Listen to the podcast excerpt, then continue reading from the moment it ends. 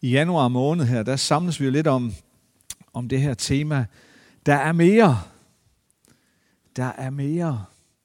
Og øh, det er jo ud fra den her tanke, at,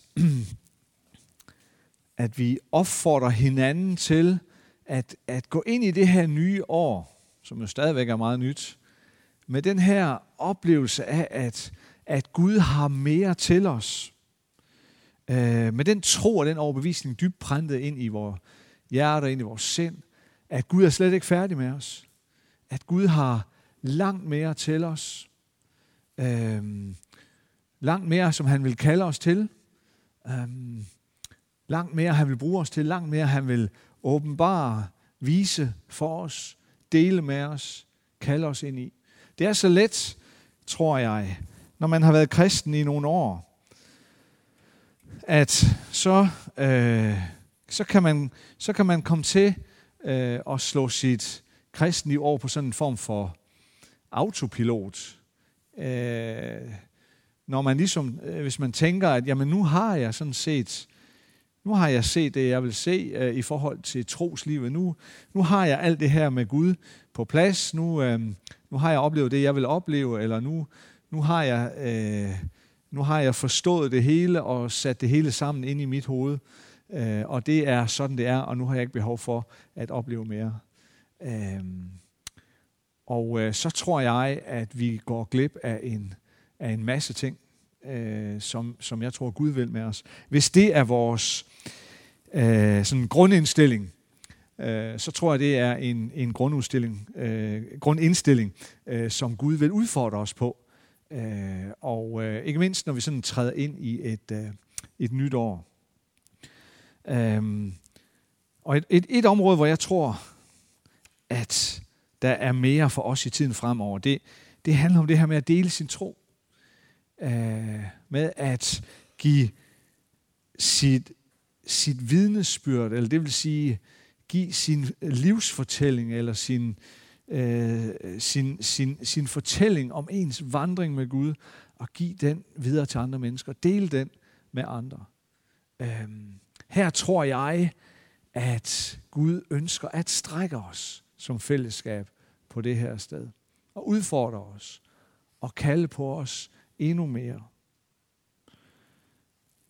Da vi for nogle år siden nedfældede de ord, som jeg har prøvet igennem samtaler øh, og drøftelser og, og, og så sætte nogle ord på, hvad vi tror er Guds kald til os øh, som fællesskab her i Bibelkirken i tiden fremover. Så blev det til det, vi kalder for kompasset.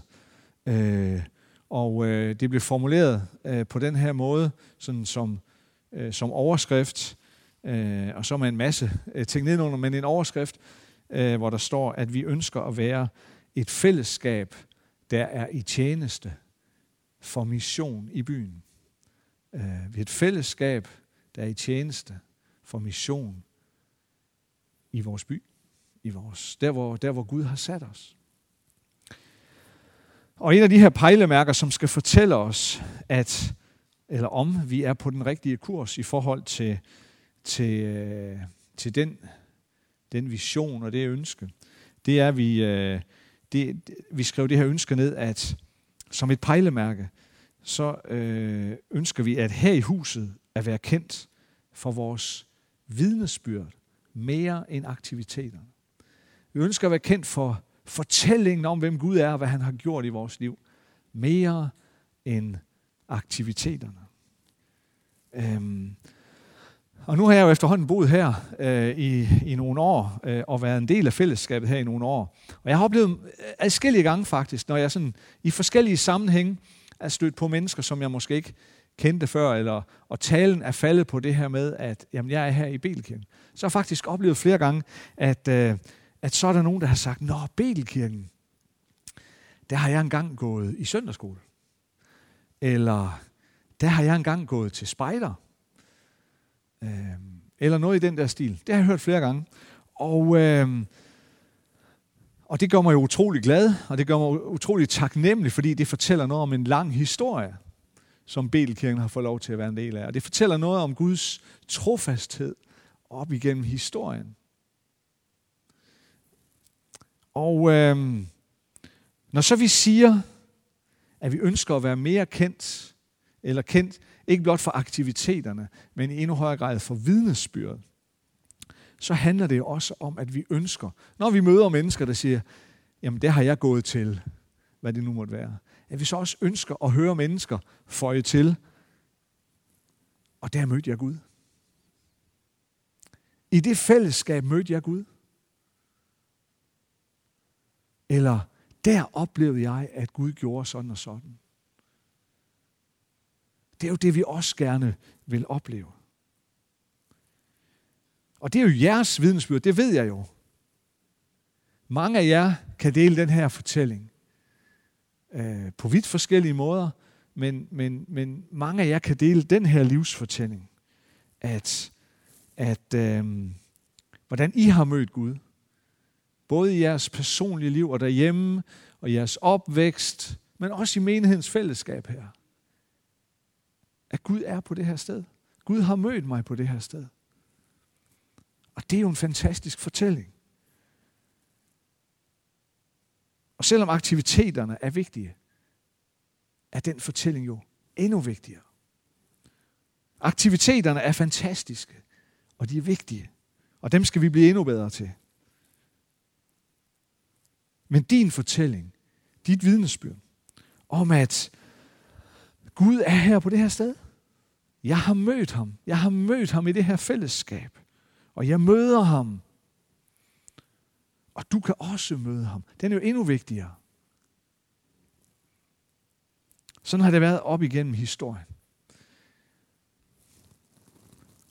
Og jeg tror, det er derfor, der stadigvæk er noget, der hedder Belkirken her. Stadigvæk 178 år efter grundlæggelsen.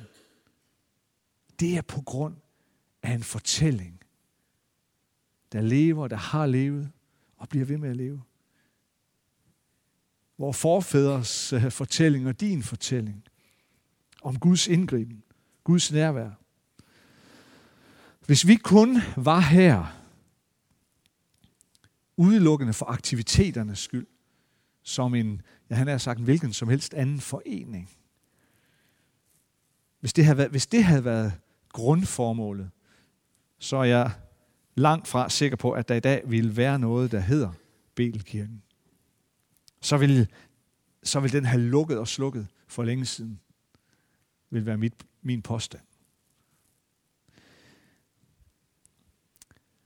Og nu skal jeg læse fra Markus evangeliet, det første kapitel. Og det er nogle vers, som jeg er sikker på, at mange af jer kender dem.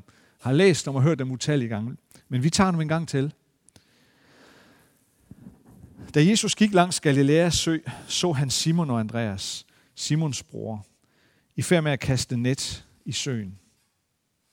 For de var fiskere. Jesus sagde til dem, kom og følg mig, så vil jeg gøre jer til menneskefiskere. Og de lå straks garnene være og fulgte ham.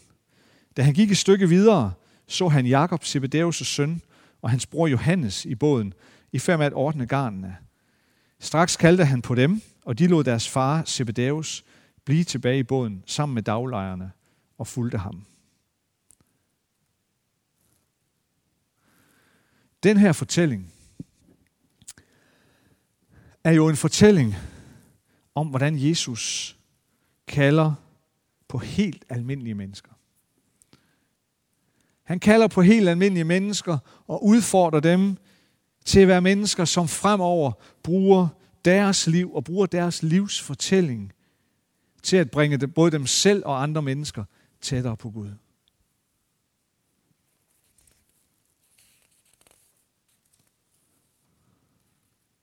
Jesus, han kalder på de her mennesker.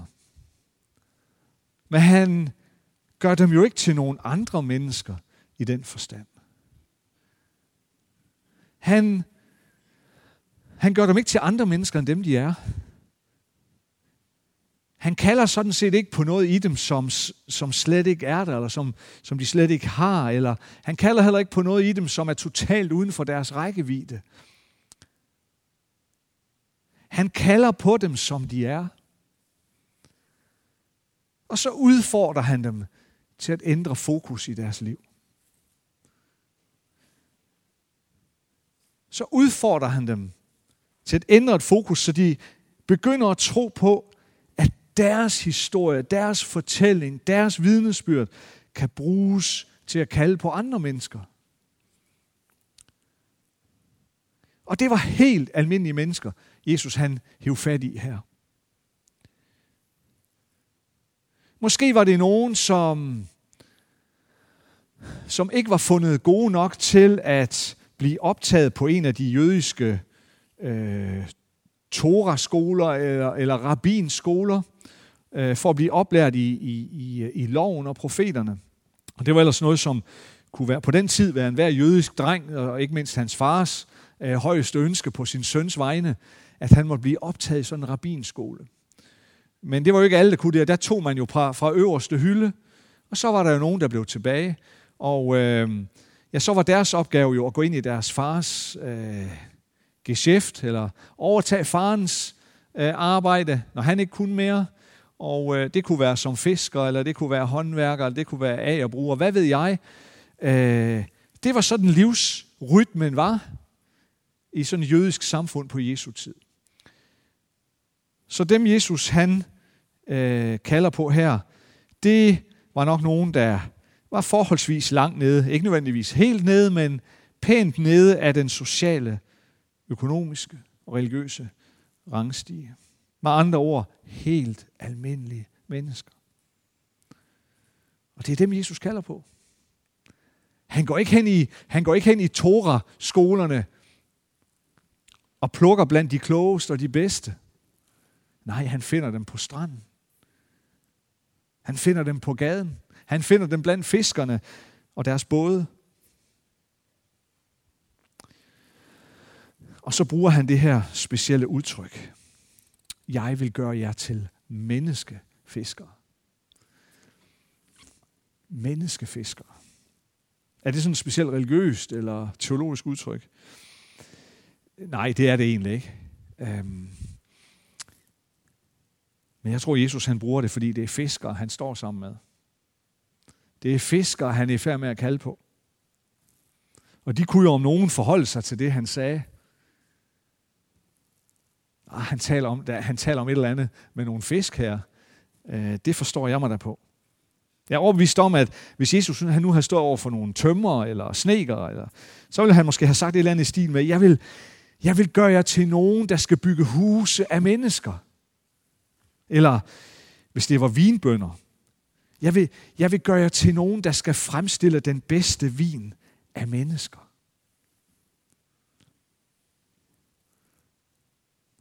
Eller noget i den stil.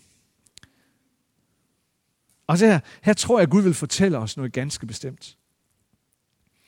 At Gud til enhver tid kalder på mennesker, som han både kan og vil bruge. Og han kalder på helt almindelige mennesker, som dig og mig. Han kalder på helt almindelige mennesker, fordi han både vil og kan bruge lige præcis det, som du er, det, som du kan.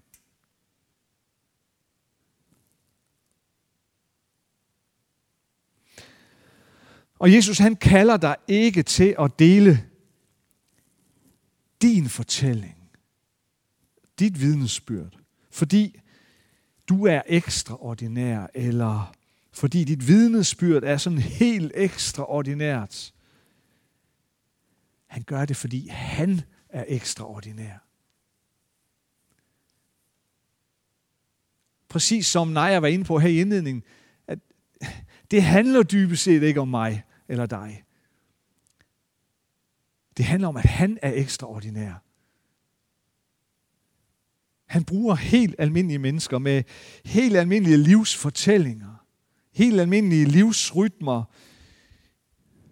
helt almindelige fortællinger om Guds nedslag i deres liv, til at dele det, fordi han er ekstraordinær. Jeg synes, det er en vidunderlig forsikring for os i en verden og en kultur og en tid, hvor jeg ellers hele tiden er til sådan en audition i mit eget reality show.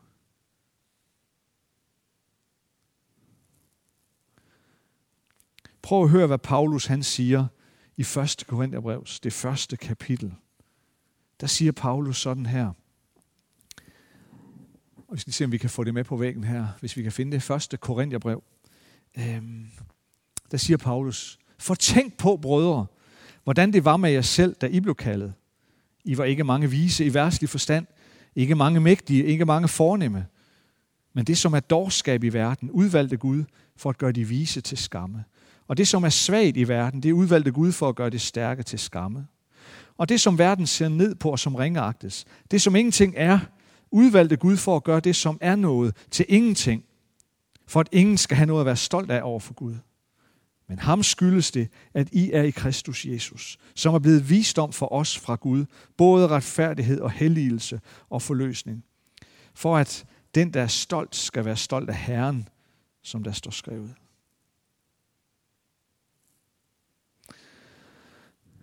Vi behøver ikke være hverken særlig vise eller kloge, magtfulde eller fornemme, for at kunne have en fortælling og dele med den her verden. Alt du behøver, det er at høre hans kald og give dit svar. Hvor er det udfordrende. Hvor er det vildt udfordrende i en tid, styret og domineret af de sociale medier, hvor det hele tiden går ud på at være ekstraordinær, succesfuld, smuk, overskudsagtig, retuscheret.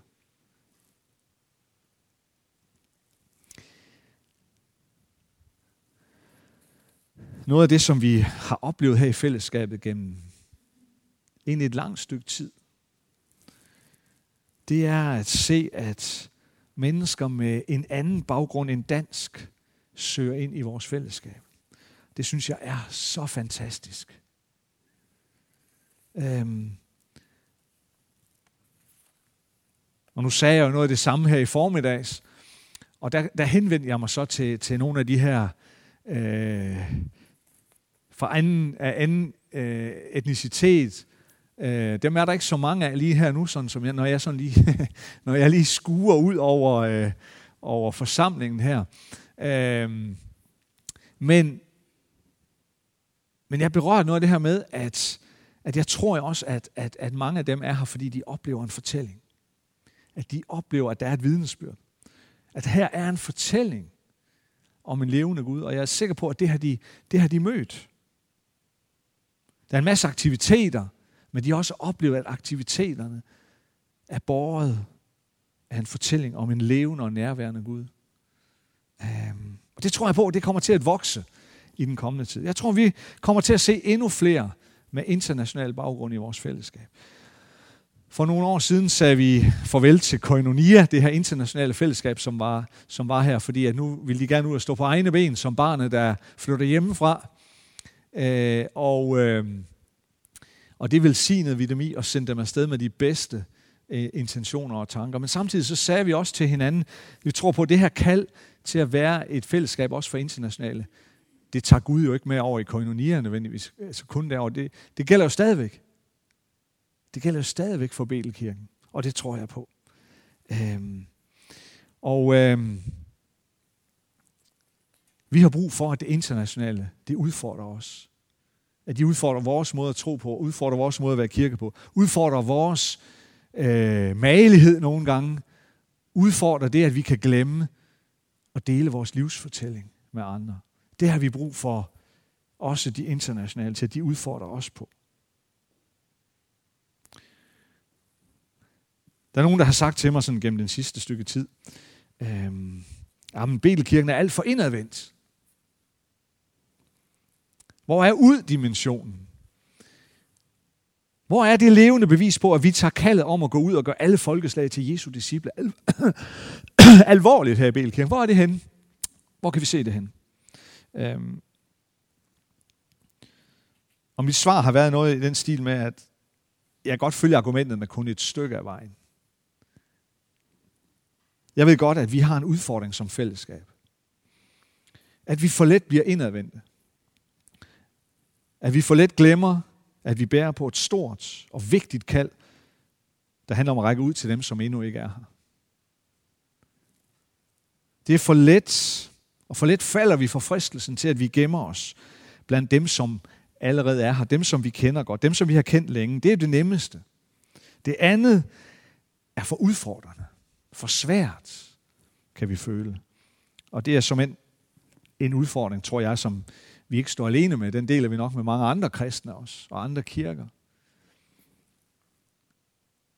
Så langt kan jeg godt følge argumentet, men så heller ikke længere. For så kan jeg jo ikke lade være med os at, at, at, at tænke på og have samtalen med de her mennesker om, jamen, hvor er du og jeg, når der er gadekirke fredag aften og nat heroppe på gågaden? Og hvor der hver aften er nogen fra forskellige kirker, også Belkirken, der går på gaden for at møde mennesker. Hvor er du, når der er foodbank onsdag eftermiddag? Hvor er du, når der er dagligstue onsdag aften? Hvor er du, når der er dagtræf en torsdag eftermiddag øh, en gang i måneden? Hvor er du, når der er det her nyopstartede middag på tværs? Det er jo alt sammen aktiviteter. Og de kan være startet med mange forskellige formål for øje. Men jeg tror på, at der er et formål, der er fælles for dem alle. Et overgribende formål, som gælder for alle de her aktiviteter. Jeg kunne sikkert have nævnt nogle andre også. Og der er det her overgribende formål, at de er der for at skabe muligheder. For at du kan dele din fortælling. Din fortælling om Guds indgriben og Guds storhed i dit liv med mennesker, som måske kun sjældent kommer i en kirkelig sammenhæng.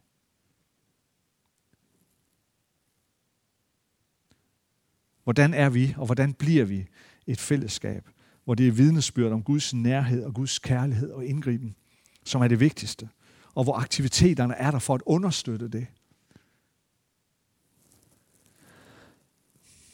Hvordan er vi sådan et fællesskab? Ja, svaret er lidt af et paradoks. Fordi det er, det er på en og samme gang uhyre enkelt og, og samtidig temmelig svært at efterleve. Det indrømmer jeg. På den ene side er det egentlig meget enkelt. Fordi alt vi skal gøre, det er at være et fællesskab, som følger efter Jesus. For Jesus vil altid lede os derhen, hvor der er mennesker, der skal fiskes. Det vil han altid gøre. Det vil altid være på hans agenda. Så hvis vi, hvis vi ønsker at følge efter Jesus, så vær vis på, at vi bliver fuldt derhen. Alt vi behøver, det er at være et fællesskab, som hjælper hinanden til at blive bedre til at høre, hvad Jesus siger til os, og til at blive bedre til at se, hvad det er, Gud har gang i. Og til at blive et fællesskab, som hjælper hinanden, hvor vi hjælper hinanden og opmuntrer hinanden til at respondere og handle på det, vi hører og ser. På en gang uhyre enkelt og lige til, fordi jeg tror på, det er det, vi er skabt til. Jeg tror, det er det, Gud har lagt ned i den enkelte i skabelsen og forløst ved frelsen ved Jesus Kristus. Men samtidig er det uhyre svært. Fordi der er, vi er i en kamp, hvor der er noget, der strider imod os. Der er noget, der kæmper imod det her. Både i os og uden for os. I os i form af det, som Bibelen vil kalde vores syndige natur. Det gamle menneske vil ikke gøre det her. Vil ikke leve på den her måde. Og uden om os i form af tiden, kulturen, tidsånden, kæmper imod os. Vil forsøge at få os til at lade være. Prøv bare at tænke på en, en tidskulturel diskussion om troen og religionens plads i det offentlige rum. Så kulturen, tiden kæmper imod os. Derfor er det ikke så let. Det er det paradoks, vi lever i. Jesus han kalder de første disciple her til at give afkald på alt det, de kender. Så de kan træde ud på en vej, som han vil vise dem. Og det er en vej, han ikke forklarer eller beskriver for dem på forhånd. En vej, de ikke vil kunne forstå, før end de har gået på den, før end de er trådt ud på den. Og det er det, som kaldet til at være menneskefisker, det betyder for os. Tro til at træde ud i det ukendte, og tillid til, at Kristus vil lede os til det rette mål. Og tillid til, at han altid vil være der, altid vil omslutte os og være med os. Lad os bede sammen. Almægtige Gud og himmelske Far, tak at du er her. Tak at du elsker os. Tak at du hver eneste dag omslutter os med din kærlighed. Tak at du også kalder os til at træde ud af båden, til at være menneskefiskere. Tak fordi, at du har lagt noget ned i den enkelte af os, som du både vil og kan bruge. Tak, at ingen er ladt bagud. Tak, at du inviterer alle til at være med. Du inviterer os alle ind på den vej. Fordi du har givet os noget og lagt noget ned i os her, som du både vil og kan bruge. Her hjælp så os til at have tro og tillid til dit ord, til dit kald. Når du kalder os ind på en vej, som du ikke altid viser os på forhånd, hvordan det kommer til at se ud, hvordan det kommer til at være. Og når vi bliver grebet af uro eller ængstelse her, når vi bliver utrygge, og når vi så let vil vige tilbage, hjælp os der her. Kald os på ny. Ha' barmhjertighed med os og tålmodighed med os her. Og kald os på ny. Fyld os på ny med dit nærvær, med din helligånds kraft og styrke. Så vi må være villige til at ville følge dig. Derhen, hvor du leder os. I Jesu navn. Amen.